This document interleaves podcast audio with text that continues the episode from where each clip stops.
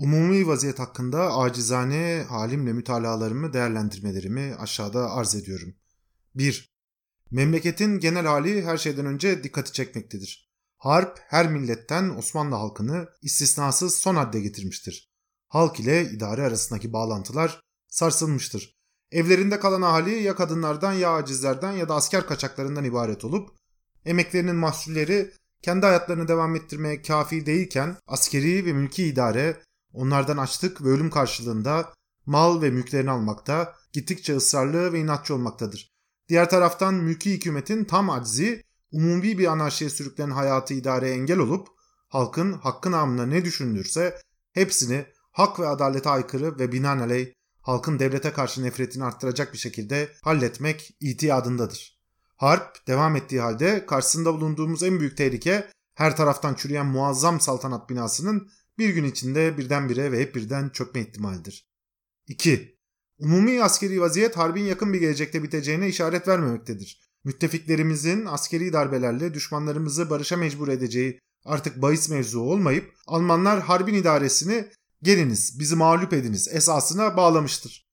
Düşmanlarımızın birbirlerinden ayrılmayacaklarını zaman göstermekte olup düşman ahalinin sefalet ve mahrumiyeti bize bakarak daha az olmak ve kendi itikatlarınca emin bir neticeye vasıl olmak ihtimaliyle bizim dayanacağımız kadar harbi uzatmaya tahammülleri tabidir. Binaenaleyh harp daha uzayacaktır. 3. İçinde bulunduğumuz bataklıktan Almanlarla beraber bulunarak kurtulmak zaruri ise de Almanların bu zaruretten ve harbin uzamasından istifade ederek bizi sömürge şekline sokmak ve memleketimizin bütün kaynaklarını ellerine almak siyasetine karşıyım.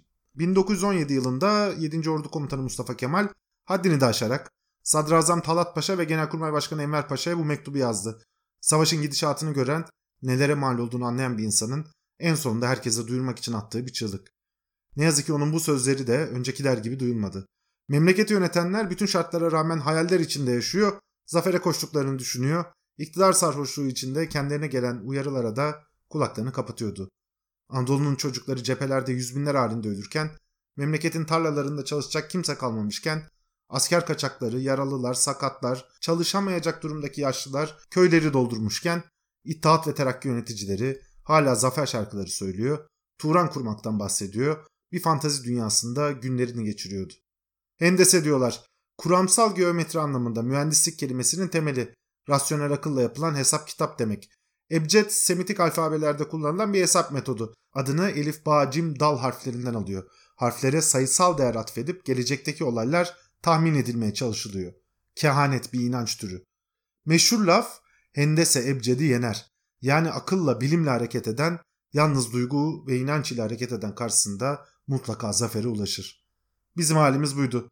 42 dakikanın bu bölümünde artık 1. Dünya Savaşı'nın sonuna geliyoruz. Bir kez daha cephelere bakacak, savaş sonundaki manzarayı hep birlikte değerlendireceğiz. Müzik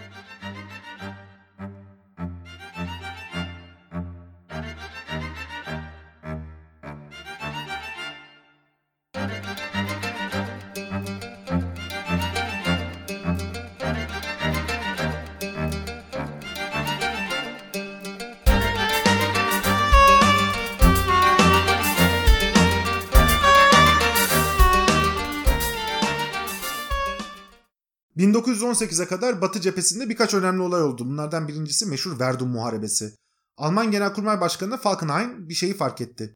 Mevcut siper savaşında bir cephede kazanmanın yolu karşı tarafı tamamen tüketmekten geçiyor. Çünkü diyelim cephenin bir yerini yarıyorsunuz, bir gedik açıyorsunuz. Biraz geride cephe attı tekrar yapılıyor. Siperler kuruluyor. Aynen devam ediyor. Birkaç kilometre için binlerce insan kaybediyorsunuz. Dolayısıyla ilerlemek çok mümkün değil. Hiç gördünüz mü bilmiyorum ama her siper bir çelik halat gibi. Batı cephesinde 640 kilometre boyunca karşılıklı gerilmiş durumdalar. Bir noktaya güç uyguladığınızda halat biraz geri gidiyor ama cephe asla tam olarak yarılmıyor. Şimdi bir başka nokta daha var. Siper savaşında savunma saldırandan avantajlı. Saldıran açık araziye çıkarken savunan siperinden ateş ederek çok daha güçlü bir konumda rakibine zarar veriyor. Falkenhayn çözümü şöyle buldu. Fransızlar için duygusal bir hedef tespit edilecek, bu hedefe taarruz edilecek. Fransızlar o noktayı geri almak için saldırdığında o bölgede Fransız ordusu tükenene kadar muharebe devam edecek. Hedef Verdun oldu. Niye Verdun? 1870-71 Fransız-Prusya Savaşı'nda Almanlara en son yenilen nokta burası. Plan basitçe şöyle. İlk önce siperler uzun süre üstün Alman toplarıyla top atışına tutulacak. Ondan sonra da piyade birlikleri stratejik noktaları ele geçirecek. Şimdi hatırlayın daha tanklar tam yerleşmemiş mekanize motorize birlikler yok. Ana unsur piyade top atışı demek tepeden kafaya inen bombalar demek. Önce arazi temizliği sonra saldırı. Fransızlar kaybettikleri toprağı geri almak için saldırdığı zaman da Fransız askerleri tükenene kadar savunma savaşı verilecek. Alman Genelkurmay'ın planı şuydu. Fransız ordusunun kendisini ölene kadar tüketeceği bir yer yaratmak. İnsanların öldüğü bir değirmen kurmak. 1916 yılının 21 Şubat günü saldırı başladı. 808 Alman topu tam 10 saat boyunca cepheyi bombardımana tuttu. 30 kilometre uzunluğunda 5 kilometre genişliğinde bir alana 300 bin değil 500 bin değil bakın tam 1 milyon top mermisi atıldı. Hani kafamızda biraz hayal edelim 1 milyon top mermisi 10 saat süren saldırı. Mesela evde otururken 1 milyon pirinç tanesi düşünün. Çok değil mi? 1 milyon mercimek o da çok. 1 milyon yıldız, 1 milyon galaksi, 1 milyon top mermisi. O kadar çok. Bir Fransız askeri sonra hatıra defterine şu satırları yazdı. Oraya 175 askerle gittim. 34 kişiyle geri döndüm. Yarısı delirmişti. Konuştuğumuz zaman cevap veremiyordu. İkinci gün Alman askerleri ilerlediler. Fransa tam da beklendiği gibi duygusal bir tepki verdi. Ordunun komutasına Maraşal Pöten getirildi. Dipnot olsun meşhur sloganı They shall not pass. Tolkien daha sonra bu sloganı kullanacaktı. Gandalf Moria madenlerinde karşısına çıkan Barro'a işte aynen böyle bağırıyordu. Thou shall not pass. Geçemeyeceksin. Ama manzara tam böyle değildi. Falkenhayn'ın planı işliyordu. Planı bozmak da İngilizlerin ferasetine kaldı.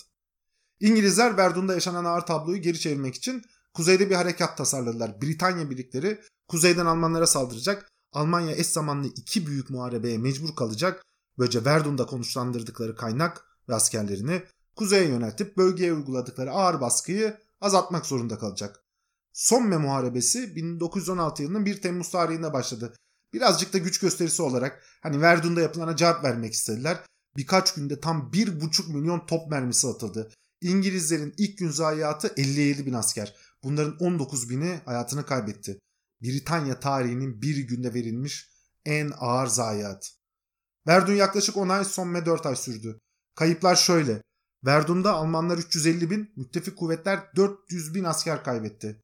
Somme'de 430 bin İngiliz, 200 bin Fransız askeri yaralandı veya öldürüldü. 600 bine yakın Alman askeri aynı kaderi yaşadı. Sadece iki tane muharebede toplam ölen veya yaralanan insan sayısı yaklaşık 2 milyon. Şimdi biz tabii Çanakkale diyoruz haklı. Başka savaşları hatırlıyoruz, ismini söylüyoruz. Hani ne olursa olsun savaş korkunç bir şeydir. Ölçek olsun diye söylüyorum. Bedir Savaşı'nda ölen sayısı 14 Müslüman 70 kafir. Bakın 14 diyorum. 1, 2, 3, 4, 5, 14. Muhaç Muharebesi'nde 1500 Osmanlı askeri öldü. 14 bin düşman askeri hayatını kaybetti. Verdun ve Somme'de 2 milyon genç öldü, sakatlandı veya ağır yaralandı. Bu insanlar savaştan önce kendi ülkelerinin yaratıcı, üretici insanlarıydı. Beşeri sermayenin ayrılmaz parçasıydı. O dönem dünyaya hakim olan Avrupa evlatlarını işte böyle kaybediyordu. Yaşanan bu büyük afet daha sonra Amerika ve Rusya'nın süper güç olarak ortaya çıkmasına da neden oldu. Hani ufak bir not Amerika savaşta sadece 116 bin kişi kaybetti. Bunların 63 bini hastalık nedeniyle öldü. Hastalıklar nedeniyle ölenlerin büyük kısmı da 1918 yılında dünyayı saran İspanyol gribi salgını nedeniyle vefat etti. Karşılaştırma açısından Büyük Savaş'ta Fransa 1 milyon 900 bin, İngiltere 1 milyon 100 bin, Almanya 1 milyon 700 bin askerini toprağa verecekti. Verdun ve Somme'den sonra Batı cephesinde kimse ileri gitmek istemiyordu. Churchill hatta dalga geçiyordu. Bırakın Almanlar çok istiyorsa birkaç kilometre için binlerce çocuğunu toprağa gömsün. Ortada duran kilit bu yüzden bir türlü açılmıyordu. Rusya'da yaşanan devrim ve çöküş cepheye biraz hareket getirdi. 1918'de Brest-Litovsk anlaşması imzalandı. Rusya savaştan çekildi. Almanlar askeri birliklerini batı cephesine kaydırdı. Kaiser Savaşı'na hazırlandılar. Şimdi burası çok ilginç. Yapılan saldırı en başta başarılı da oldu. Yani Almanya az daha tek başına bütün dünyayı yenecekti. Bunun nasıl bir şey olduğunu hani düşünelim. Tüm dünyaya kıyasla küçücük bir nüfusa sahip bir tane ülke az daha bütün dünyaya karşı zafer elde ediyordu. İşi bozan veya dengeyi sağlayan Amerika Birleşik Devletleri oldu. Amerikan birlikleri cepheye katılınca müttefik güçler yeni bir insan kaynağına kavuştular. Kaiser Wilhelm salakça Almanlara Hunları örnek gösteriyordu. Hun barbarlığına karşı medeniyeti savunmak için ileri atılan Amerikalılar cepheye girdiklerinde İtilaf kuvvetleri Rusya'dan boşalan insan kaynağını da doldurdu. Alman saldırısı önce durduruldu sonra geri itildi. Bu dakikadan sonra Almanya'nın zaten savaşı kazanma hayali kalmadı. Alternatif tarih açısından şunu söyleyebiliriz. Gerçekten de her şey pamuk ipliğine bağlıydı. Amerikan kuvvetleri zamanında cepheye katılmasa veya Alman birliklerinin koordinasyonu birazcık daha iyi olsa belki Fransa çökecek, İngiltere güneyden çevrilmiş olacak ve nihayetinde bütün dünya savaşı kaybedecekti. Ama hayat halamın bıyığı olsa ile yürümüyor. Olanlar oluyor ve bu olanların olmasının bir sebebi var. Almanlar bu lojistik hattı sürdürebilecek noktada değildi. Ordu boyu çok uzamıştı ve duvara çarptılar. Almanya içerisinde ise başlayan grevler durumu daha kötüye götürüyordu. Herkesin sıtkı sıyrılmış durumdaydı. Kimsenin ölüme gönderecek daha fazla çocuğu yoktu. Bizim durumumuza gelince rezaletle felaket arasında gidip geliyordu. Cihadı mukaddes ilan ederek savaşa girmiştik. Müslümanların halifesi tüm İslam alemini kafirlere karşı ayaklanmaya çağırmıştı. Hiçbir yerde yaprak oynamadı. Bir yer hariç. Hicaz'da Müslümanlar Osmanlı'ya karşı ayaklandılar. İsyan Suriye ve Filistin'e yayıldı. 10 Haziran 1916'da Mekke, 16 Haziran'da Cidde düştü. Taif'te yaklaşık 2000 asker vardı. Bunların yarısı silahsızdı. 12 Haziran'da başlayan Arap saldırısı 22 Eylül'de son buldu. Medine'de Mehmetçik gerçekten çekirge yiyerek isyancılara direnmeye çalıştı. Fahrettin Paşa komutasındaki birlikler ellerinden geleni yaptılar.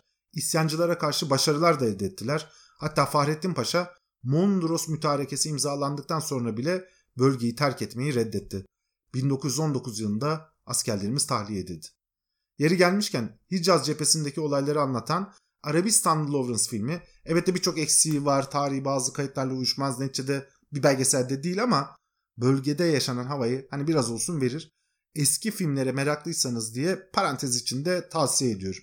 Biliyorsunuz bizim meşhur kanal seferiyle başlayan harekatımız vardı. İki kere saldırdık, ağır yenilgiye uğradık. Açılan cephe işte Suriye cephesine dönüştü. Orada da manzara şöyle. Yıldırım Orduları Komutanı Lima Monsanders anlatıyor. Askerin yazlık elbisesi ve çamaşırı yok. Çıplak vücuduna artık paçavra haline gelmiş aba elbiseleri giyer. Sıcak 55 derece. Ayaklarına ayakkabı yerine çul parçaları saran askerler çoktur. Çarık çok kıymetli ve nadir. Tabur kumandanları bile çarık giyer. Arazi çöl, bozkır ve çıplak kayalık. Mustafa Kemal'in 7. ordusunun mevcudu tabloyu tamamlıyor. 18.350 insan, 7.000 küsur hayvan, 74 top. Tüfek sayısı 14.000. Yani 4300 askerin tüfeği bile yok. Kurmay heyeti Bağdat'ına geri alınması ve Filistin'in savunulması gibi birbiriyle çelişen iki harekatın peşinde.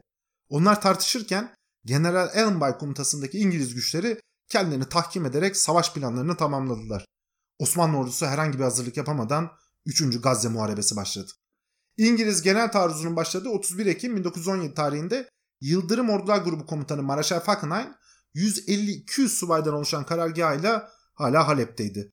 Kudüs'e 1 Kasım 1917 günü geldi. Dolayısıyla muharebelerin seyrine çok fazla bir etki gösteremedi. Mustafa Kemal Paşa'nın 1917 yılının Ekim ayı başında istifa etmesiyle 7. Ordu Komutanlığı görevine Fevzi Çakmak Paşa atandı. Cepheye ancak 27 Ekim 1917 tarihinde ulaştı. Bu halde bir üst Sebi bölgesini müdafaa etmekle görevlendirilen 7. Ordu'nun Halep'ten Filistin'e sevki bir üst seviye İngiliz taarruzu başlamadan sadece 4 gün önce tamamlandı. Bir üst seviye savunmasından sorumlu 3. Kolordu Komutanı İsmet İnönü anılarında muharebe esnasında birliklerin zayıf kuvvetlerden meydana geldiğini belirtirken muharebenin kaybına ilişkin şöyle bir değerlendirme yapıyor. Ordudan gelen emirde bir üst seviye savunulacaktır deniliyordu. Kolordu bütün gücüyle ve bütün ihtiyatlarını cepheye sürerek savunmaya devam etti. Düşman topçusunun mukayese edilmez üstünlüğü yanında piyade ve süvari olarak 3. kolorduya taarruz eden İngiliz kuvvetleri bizim kuvvetlerimizin 6 mislinden fazladır. Türk tarafındaki esas sorun düşman harekatını karşılayacak ihtiyat kuvvetinin bulunmamasıydı. Halep'te toplanmış ordu parça parça sevk olundu ve yetişmek için çok geç kalındı. 8. Ordu Komutanı Albay von Kress hatıratında 3. Gazze Muharebesi'nin kaybedilmesini üstün İngiliz kuvveti karşısında muharebe yapılan mevziin 50 kilometre genişliğinde bulunmasına karşın kendi birliklerinin yetersizliğine, tümenlerinin muharebe kuvvetlerinin azlığına bağlamaktadır. Neticede Osmanlı birliklerinin yorgun ve bitkin hali İngilizlerin Filistin toprakları içinde ilerlemeye devam etmesini adeta cesaretlendirdi. Şehrin düşeceği ve Osmanlı kuvvetlerinin esir olacağı anlaşılınca burası da terk edilmek zorunda kaldı. Albay von Kress, Gazze ve buradaki mevzileri 4 Kasım 1917'den itibaren boşaltmaya başladı. Denizden ve havadan desteklenen İngiliz birlikleri ise 7 Kasım'da şehre girdi. Bu genel manzara karşısında Ali Fuat Cebesoy Paşa Kudüs'ü savunmanın imkansız olduğunu görünce 9 Aralık 1917'de Kudüs'ü boşaltma ve doğuya doğru çekilme kararı aldı. Böylece 10. İngiliz tümeni 9 Aralık 1917 günü muharebe yapmadan şehri teslim alırken General Allenby kendisi için hazırlanmış büyük bir karşılama töreniyle 11 Aralık'ta bu kutsal şehre girdi. Albay Fahrettin Altay Kudüs'ün kaybı esnasında Osmanlı askerlerinin nasıl bir yokluk ve sefalet içinde olduğunu şöyle anlatıyor. 7 Aralık 1917 akşam üzeri şiddetli bir soğukta kar gibi ince bir yağmur başladı. Askerin çoğu yazlık elbiseli, ayakkabı ve çamaşırları perişan. Kolordudan gelen emirde bunları menzilce ikmali bildirildi. Şöyle bir tezkere yazdım. Eğer çamaşırlık bez bulunmuyorsa otellerdeki yatak, yorgan, çarşaf gibi şeyler toplanarak çamaşır yaptırılabilir. Cami ve kiliselerdeki kilim ve alıların bir kısmı da o mukaddes yerleri müdafaa için dağda taşta dövüşen askerciklere siperlerinde yataklık ve çadırlık olmak üzere gönderilebilir. Yine bir şey yapılmadan bu gece yağmurla beraber yoğun bir sis içinde soğukta askerlerimiz vatan görevlerini yaptılar. Şimdi bunları özellikle böyle detaylı anlatıyorum. Hayatları boyunca bir kez cephe görmemiş, en büyük başarıları adrese teslim ihaleler verip asfalt atmak olan ve normalde hayat bilgileri kasaba kaymakamı olmaya yetmeyecek adamlar Kadir Mısıroğlu gibi kafasına fes taktığı için tarihçi hürmeti gören raporlu deli ve dolandırıcılar burayı nasıl kaybettik, şurayı nasıl verdik diye hokkabaz gibi kendilerini yerden yere atıp o dönem ordunun başında askeriyle birlikte yaşayan subaylara türlü hakaret ediyor. Cumhuriyeti kuran kadrolara iftira atmak için yaşananları adeta birer mermiye çeviriyor. Hakikat bu. Yokluk, açlık, tüfeği bile olmayan gariban askerler karşılarında tam teçhizatlı havadan karadan desteklenen karınları tok başka askerlerle savaştılar ve elbette yenildiler. Lojistik hatları çökmüş, isyan nedeniyle ikmal yapamayan Alman kurmaylarının birbirleriyle çelişen isteklerini yerine getirmek için oradan oraya sürüklenen binlerce Mehmetçik de heba oldu. Bu savaşa hiç girmememiz gerekiyordu. Hiç yapmamız gereken işler yapıp fakir ve harap olmuş milletin çocuklarını çöllerde kaybettik. Hakikat bu. 1918 yılında Batı cephesinde başlayan Büyük Alman taarruzu nedeniyle ilerleme bir süre durdu. General Allenby bazı birliklerini Batı cephesine kaydırmak zorunda kaldı. Aynı yıl Mustafa Kemal bir kez daha 7. Ordu Komutanlığı'na atandı. Nablus'taki karargahına yerleşip cephenin merkez kesimini uzun uzun denetledikten sonra savaşın daha başlamadan kaybedildiği sonucuna vardı. İngiliz genel taarruzundan bir hafta önce 11 Eylül 1918'de Nablus'tan yakın arkadaşı Doktor Rasim Ferit Tala'ya şöyle bir mektup yazacaktı. Kardeşim Rasim Ferit. Nablus'a geldim. Muharebe atlarını baştan başa gezdim. Kumandan Zabit yani subay ve efradımızı gördüm. Suriye genel olarak merhamete muhtaç bir hale gelmiştir. Vali yok, kumandan yok. İngiliz propagandası çok. İngiliz teşkilat hafiyesi her tarafta faaliyet halinde. Düşman kıtaatça ve saatçe kuvvetli. Biz onun karşısında pamuk ipliği. Şimdi Mustafa Kemal gözünden bakın manzara şu. Osmanlı askerlerinin durumu. İkmal yetersizliğine sıcakların da eklenmesi nedeniyle bulaşıcı hastalıklar askerlerin moral ve motivasyonunu olumsuz yönde etkiliyor. Çünkü askerler hasta oluyor. Hareketsiz, mecalsiz kalıyor. Subay ve erlerin giydikleri postallar sandalet. Elbiseler yırtık. İngiliz askerlerinden ölenlerin elbise ve postalları kullanılıyor. Kıtalar iaşe bakımından ancak hayatını idame ettirecek kadar besleniyor. Orduda her gün firari asker sayısı artıyor. İngiliz tarafında durum tam aksi. Yeteri kadar silah var, lojistik hatları sağlam, ikmal düzgün, iaşe tam. Nablus meydan muharebesi bu şartlarda yaşandı. Bizim Yıldırım ordularının toplam tüfeği 27 bin küsür, 344 top var. İngilizlerde 57 bin tüfek, 504 top var. Toplam mevcut 500 bin. Mustafa Kemal bölgede komutayı aldıktan sonra bir İngiliz esirinin ifadesi dikkatini çekiyor. Hasta yatağından fırlayıp bir emir yazıyor. Düşman 19 Eylül günü akşam genel taarruz yapacaktır. Sonra da ele alınması gereken önlemleri sıralıyor. Emri Liman Monsanders'e gönderiyor. Boş bir çaba. Liman Paşa bu emirleri pek önemsemiyor. 19 Eylül gecesi Mustafa Kemal İsmet İnönü ve Ali Fuat Cebesoy'u telefona çağırıyor. Bahsettiği tedbirlerin alınıp alınmadığını soruyor. Gerekenin yapıldığı söyleniyor. Telefon daha kapanmadan İngiliz saldırısı başlıyor. 20 Eylül'de İngilizlerin karadan ve denizden saldırısı karşısında 8. Ordu dağıldı. İngiliz süvarileri Liman von Sanders'in karargahını bastılar. Liman Paşa canını güç kurtardı. Mustafa Kemal'in 7. ordusu önden ve kanattan İngiliz taarruzu altındaydı. Bu saldırıya rağmen ordu düzen içinde geri çekilme başarısı gösterdi. Ama saldırı devam etti. 7. ordu Şam'a çekildi. Liman von Sanders'in talimatı üzerine de ordusundan geriye kalan askerlerin komutasını Mersin'in Cemal Paşa'ya bırakıp Rayak'a gitti. 1 Ekim 1918 tarihinde de Şam işgal edildi. Buradan sonra da Mustafa Kemal çarpışmaya devam edecek, Halep'te sokak savaşları yönetecek, Katma zaferiyle elde edilen hat Kurtuluş Savaşı'nda sınır olacaktır. Dolayısıyla bugün hani Afrin falan diyenlere de hatırlatabilirsiniz. Karşılaşmak istemeseniz de Suriye Mustafa Kemal damgasıyla dolu. Bütün bu savaşlar belki devam edebilir. İngilizler ve İtilaf kuvvetleri Güney cephesinden Anadolu içlerine girebilirdi. Gerek kalmadı. 15 Eylül 1918'de Makedonya'da Bulgarlara karşı taarruzu başlattı. 29 Eylül'de Üsküp işgal edildi. Bulgaristan mütareke imzalamak zorunda kaldı. Savaştan çekildi. Yani Türkiye ile Almanya arasındaki kara bağlantısı çöktü. Zaten tamamen Alman silahı, kurşunu ve parasına bağlı Osmanlı açısından savaşa devam etmek imkansız hale geldi. Şöyle diyorlar ya, Almanya yenilince biz de yenilmiş sayıldık. Doğrusu biraz daha farklı. Savaşa devam etmek için Almanya'ya tamamen bağımlı olan, Alman kurma heyeti tarafından ordusu yönetilen ve hali hazırda Güney cephesinde ağır bir yenilgi alan Osmanlı, Alman yardımından yoksun kalınca otomatik olarak yenildi. Zaten savaşa devam edilmesi halinde İstanbul'un korunması mümkün değildi. İtilaf kuvvetleri Bulgaristan üstünden kolayca sınırı geçip İstanbul'u ele geçirecekti. 5 Ekim'de İtilaf kuvvetleri Trakya'ya taarruza hazırlanırken Osmanlı hükümeti İspanya aracılığıyla İtilaf devletlerine barış teklif etti. Aynı günlerde Almanya ve Avusturya'da benzer girişimlerde bulundular. Ama Osmanlı Devleti'nin hem birinci teklifi hem de 12 Ekim'de yaptığı ikinci başvuru cevapsız kaldı. Ülke siyasi ve askeri bir felaketle karşı karşıyaydı. Meclis-i Mebusan Talatpaşa hükümetine güvensizlik oyu verdi.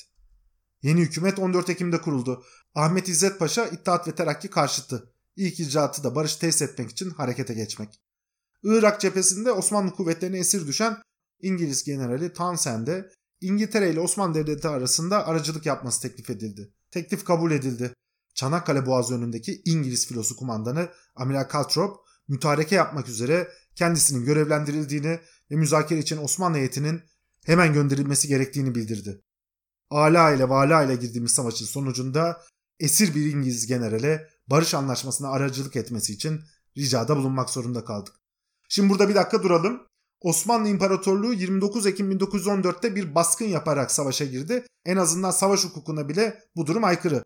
1918'de tam olarak yenilip barış istemeye mecbur kaldık. Tablo. Tablo şu. Savaşa girerken nüfus yaklaşık 20 milyon. 2 milyon 800 bin insan asker alındı. 175 bin kişi muharebelerde öldü. 65 bin insan kayboldu.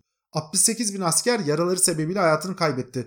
466 bin insan savaşa bağlı hastalıklar nedeniyle vefat etti. 145 bin askerimiz esir alındı.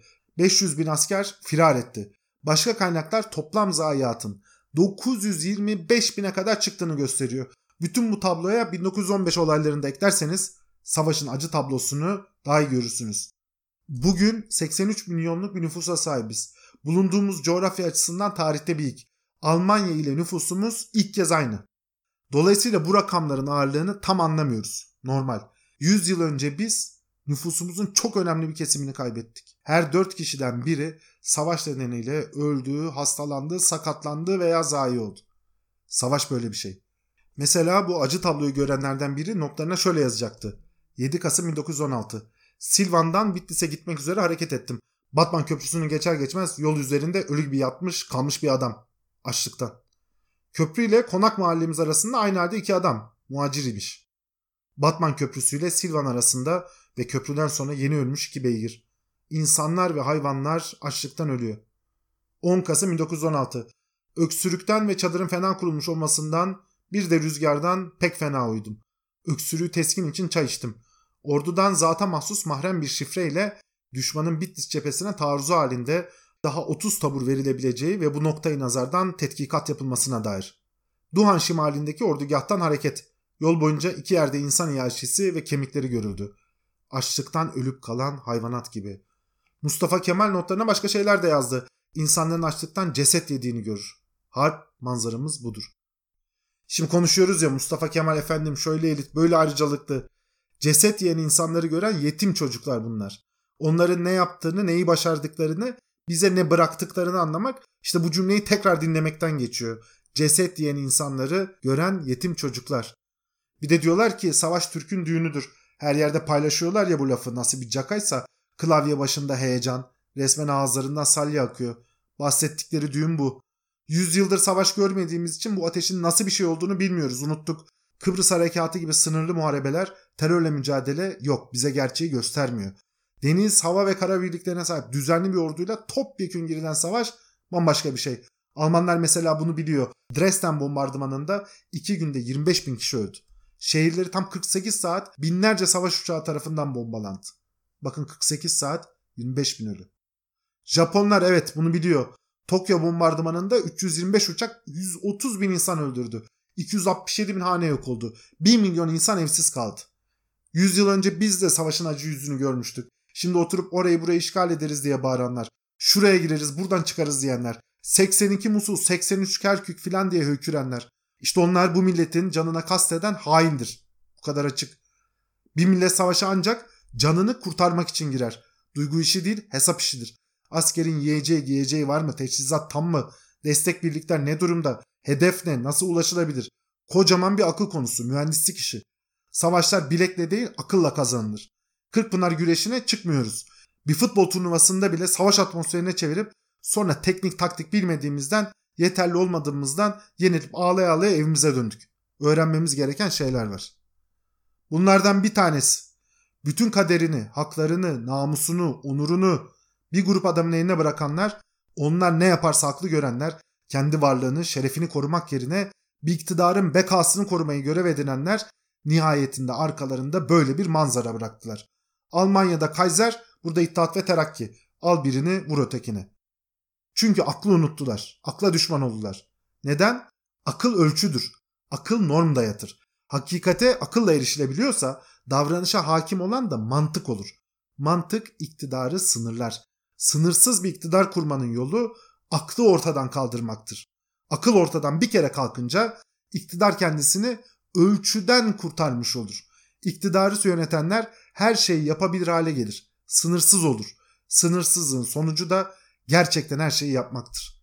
Onlar da her şeyi yaptılar. Talat Paşa 1 Kasım 1918'de yaptığı konuşmada şöyle diyor. Enver Paşa kabineye geldi. Bir oğlumuz oldu dedi. İki Alman harp gemisi Çanakkale'den geçerek sularımıza girdi.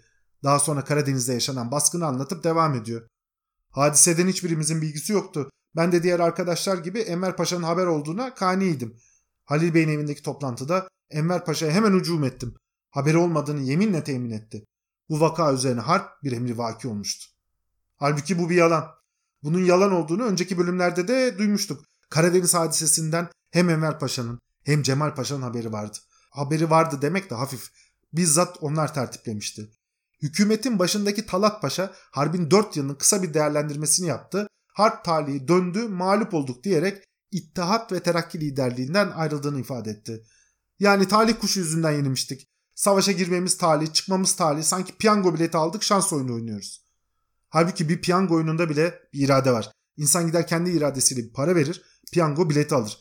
Bilete bir şey çıkmazsa da o parayı kaybedeceğini peşinden kabul eder.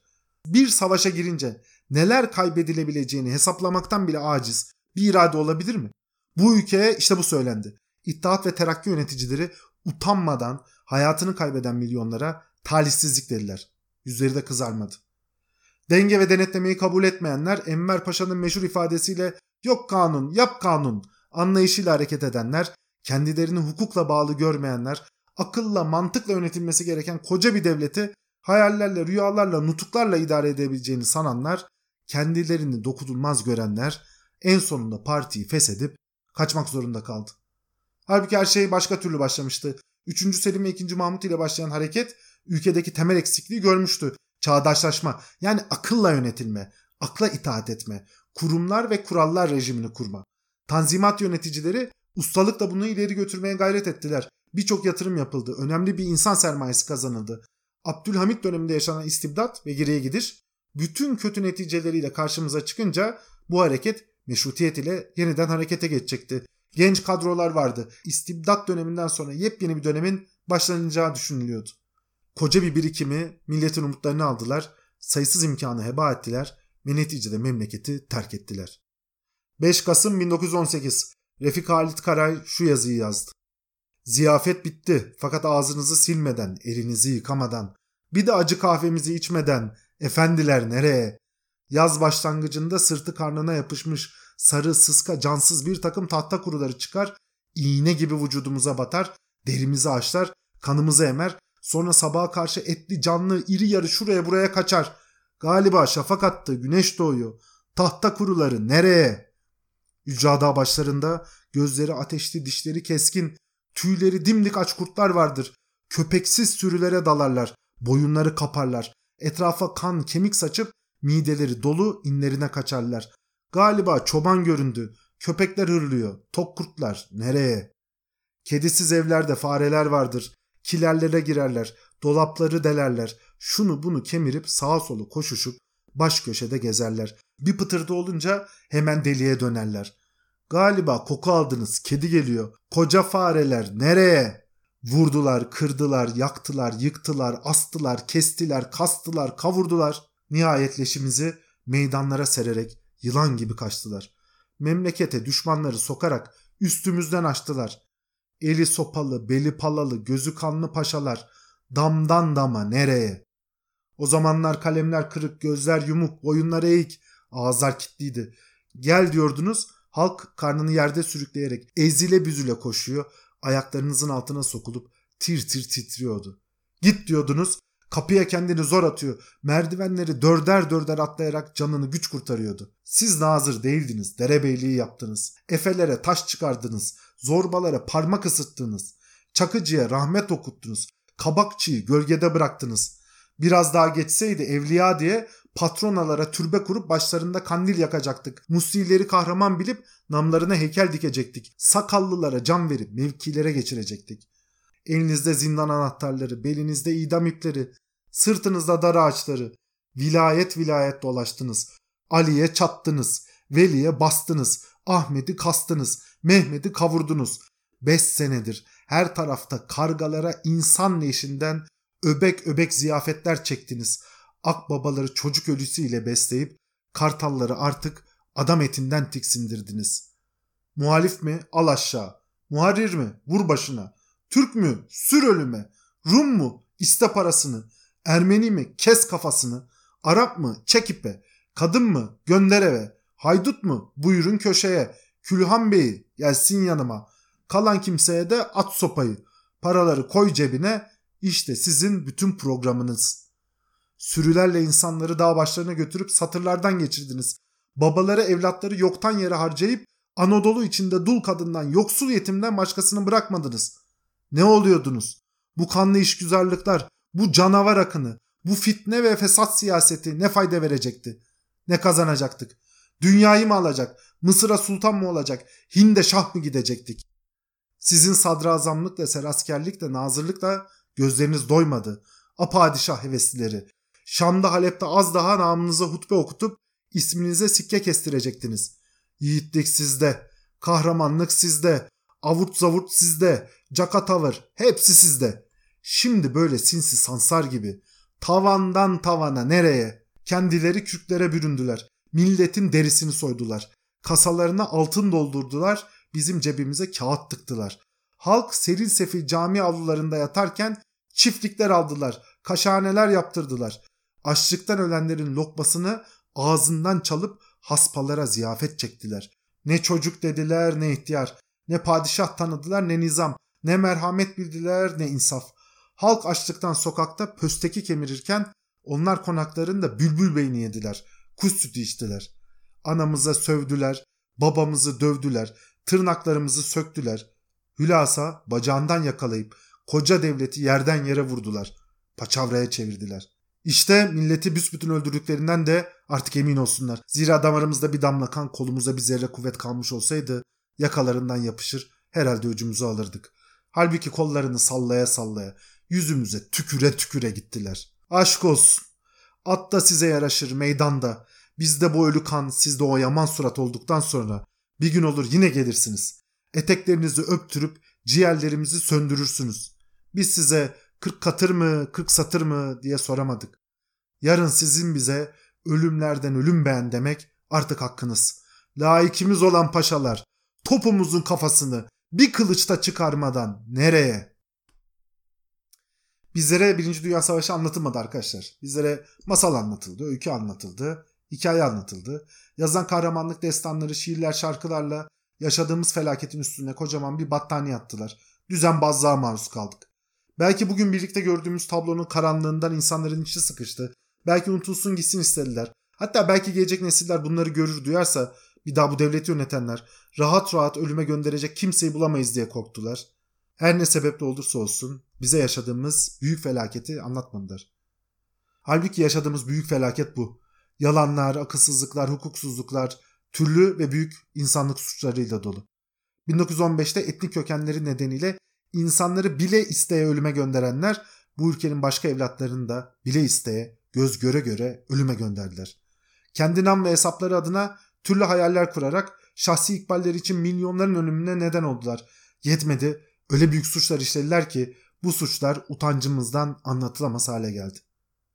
Hepsi açık kaynak bizim tarihçilerimiz, yazarlarımız, o günlere şahit olanlar açıkça yazdı. Mustafa Kemal sayısız anısını, defterlerini paylaştı. Fakat duymak istemeyen kulaklara elbette hakikat ulaşamaz. Ama utanacağımız şeyler burada son bulmadı. Daha çok şey var. Mondros mütarekesine giden Türk heyeti Wilson prensiplerine fazla bel bağlamıştı. Yaşananlar unutulmuş gibiydi. Mesela emperyalizm diyoruz değil mi? Savaş hukukuna aykırı olarak hiç girmememiz gereken bir savaşa girdik. 4 sene boyunca savaştık. Sonra kaybedince istediklerimiz şunlar. 1. Hükümet yönetimine karışılmayacak. 2. Ülkenin hiçbir yerine yabancı asker çıkartılmayacak.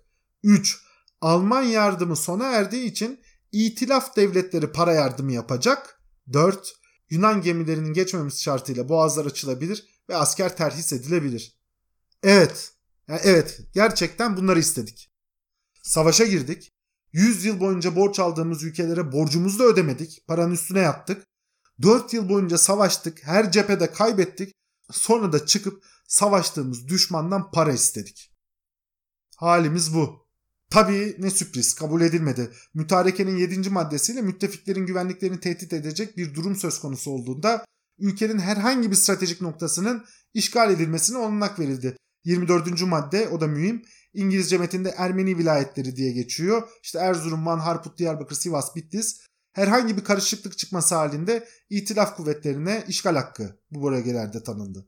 Bu tarihten sonra itilaf devletleri bu maddeleri gerekçe gösterip ülkenin her tarafında işgale başladılar. Çanakkale geçildi. Boğazlar İngilizlerin kontrolü altına alındı. İngilizler Çanakkale, Musul, Batum, Antep, Konya, Maraş, Samsun, Bilecik, Merzifon, Urla ve Kars'ı işgal etti. 13 Kasım 1918'de İtilaf Devletleri'nin 61 savaş gemisinden oluşan donanması İstanbul önlerine demir attı. 11 savaş gemisiyle bir Yunan zırhlısının da katılmasıyla İstanbul önlerinde demirleyen gemi sayısı 73'e çıktı. 326 İngiliz askeri karaya çıktılar. Kontrol ellerini aldılar. İşgal komutanı Wilson Beyoğlu'ndaki İngiliz Kız Lisesi'nde törenle karargah kurdu. Aynı tarihte genç ve başarılı bir subay Haydarpaşa garına gelecek, boğaza demirli savaş gemilerini gördüğünde geldikleri gibi giderler diyecekti.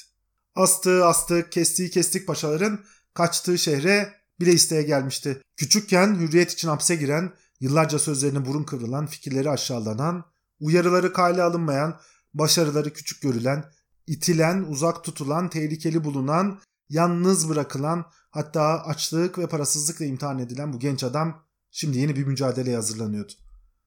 Türkiye'nin çağdaşlaşma tarihine devam edeceğiz. İşgal yıllarını, o dönem yaşananları hep birlikte değerlendireceğiz.